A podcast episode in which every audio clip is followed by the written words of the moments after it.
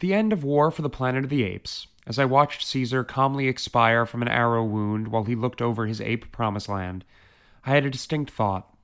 Wow, why does watching this ape inspire me to be a better man? It's because Caesar is a hero. Despite being an ape, he is the closest thing to the classical everyman hero that I can think of in the cinematic landscape. An old fashioned, honest to goodness hero who is to be looked up to and whose example should be aspired to. Movies used to be full of these kinds of characters. They used to focus on normal folks who rise above their limitations and accomplish something great. Caesar is a much more human hero in the classical sense than many of the humanoid protagonists in the most popular stories of our time. And I believe that this says something about how we perceive the better nature of our own species. Let's talk about Caesar for a bit. From the time he was cognizant enough to assume the mantle as leader of the apes, he has always ruled with temperance and wisdom. His default is honor. Throughout the trilogy of films, he always puts others first.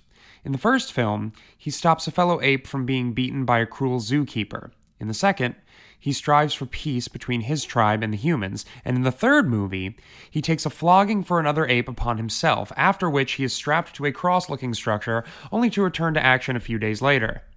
Story sounds a little familiar. We constantly see Caesar behaving in a noble and almost unimpeachable fashion. These aspects of Caesar's character are what make him a true hero. This does not mean he is without conflict. After all, the Jungian hero's journey is marked by struggle. In War for the Planet of the Apes, his conflict lies in his single minded pursuit of revenge against a colonel who murdered his family. At the end of the film, the ape contingent pulls off a daring escape that would make Steve McQueen jealous.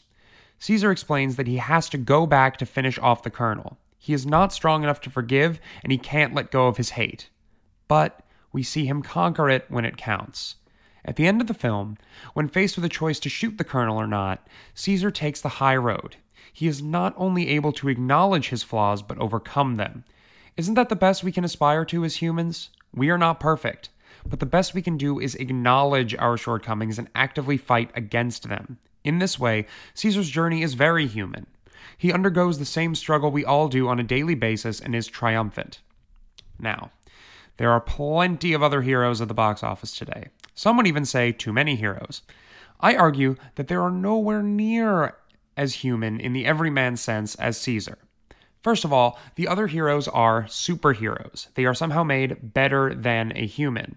I was racking my brain to come up with a hero with no superpowers to speak of, and I could not. The closest I came was Katniss Everdeen of the Hunger Games series. And even then, she is uncannily good with a bow, and later in the series is elevated to an almost mythic status. The only power that Caesar has is to be a more human ape. The story is trying to make him more human, not greater than a human. There is another issue with these superpowered heroes. They may be greater than your average Joe on the street in ability, but they lack the sort of strong moral fiber that heroes like Caesar have. I'm not saying these heroes have to be perfect, but many superheroes don't battle with their flaws, they are defined by them. Take the Avengers, for example. Most of the series is spent solving problems among themselves that are caused by their own arrogance. They squabble, they destroy property, and they sometimes have bad attitudes. The most classically heroic among them, Captain America, is mocked incessantly for his Boy Scoutish tendencies. He is too much of a classical hero for the rest of them and does not always fit in. He always wears his classical sense of moral, moral superiority on his sleeve and clashes with the Avengers and government because of it. It becomes a flaw at this point. Many of the superheroes at the cinema today are made more human by powers, but highly imperfect people that don't always inspire emulation. Many of the regular people in the most popular stories today are what we call anti heroes. They are people who we, as the audience, are asked to identify with, but are often terrible people. Characters like Walter White, for instance, are indefensible human beings, but we love them and are taken in by their journeys nonetheless. Let's talk about Game of Thrones for a minute. While Westeros is by no means a regular environment, its people are just people. Some of them have dragons, some are back from the dead, but most of the characters we spend time with are just regular old flesh and blood people. This is the part where I warn you that I am about to spoil Game of Thrones right now. I know how y'all feel about this. If you have not watched the show, I would advise that you leave now. This is your last chance. So, Who are these people that the show asks us to invest in emotionally? We have an incestuous brother and sister who start the series by crippling a child who saw them getting busy. A young woman who, while she frees slaves and all, can't leave a city without a homicidal barbecue. And a hard drinking dwarf who murdered his own father. These are not great people. The most moral ones we run into are the Starks. The Starks are the picture of nobility, duty, and honor.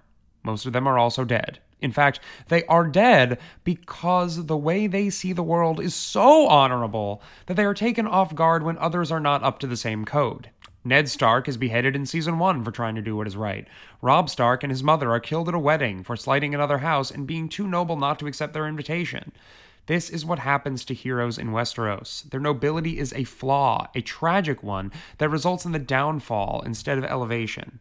Our human role models in pop culture are either deeply flawed or punished for their own nobility. It wasn't always like this. Our heroes didn't always have to be either superpowered or deeply flawed. The movies used to be full of human characters worthy of emulation. They were regular people who just wanted to do the right thing. One such film is High Noon from 1952. High Noon tells the story of a newly married and retired marshal, played by Gary Cooper, who is set to leave town on the day an outlaw is going to return to cause trouble. Most of the film is spent with Gary Cooper trying to muster a posse to take these outlaws down. The strange thing is, everyone in town turns craven and does not show up the day of the battle. He has to go it alone.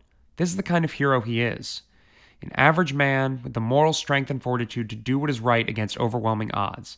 Gary Cooper doesn't have a supersuit or powers of any kind. He is just a man with the strength to do what is right in the world when nobody else will. So, why aren't heroes like that as common anymore? I argue that it's because our society has gotten very cynical. In 1952, back when High Noon was released, America thought itself a moral beacon of self reliance on the world stage. We had just won World War II, and were on an economic upswing. It was the golden age of the American dream. The greatest thing we could aspire to be was a human who behaved in an exemplary and heroic manner. The world has changed a lot since then. Over the decades, the darkness of the human soul was dredged up in the American psyche. We don't have the stomach for a perfect human hero because we simply don't believe that people like that can exist anymore. This brings us back to Caesar. He is an old fashioned everyman hero like Gary Cooper in High Noon. Why are we able to watch him and not roll our eyes and get cynical about his heroism? It's because he is not human. He is an ape. We are only able to stomach this uncomplicated nobility in our complicated world through the filter of another species. We say to ourselves, humans aren't like that, but a hyper intelligent ape? Why not? The character of Caesar allows us to explore the heroism that humanity is capable of through a palatable filter.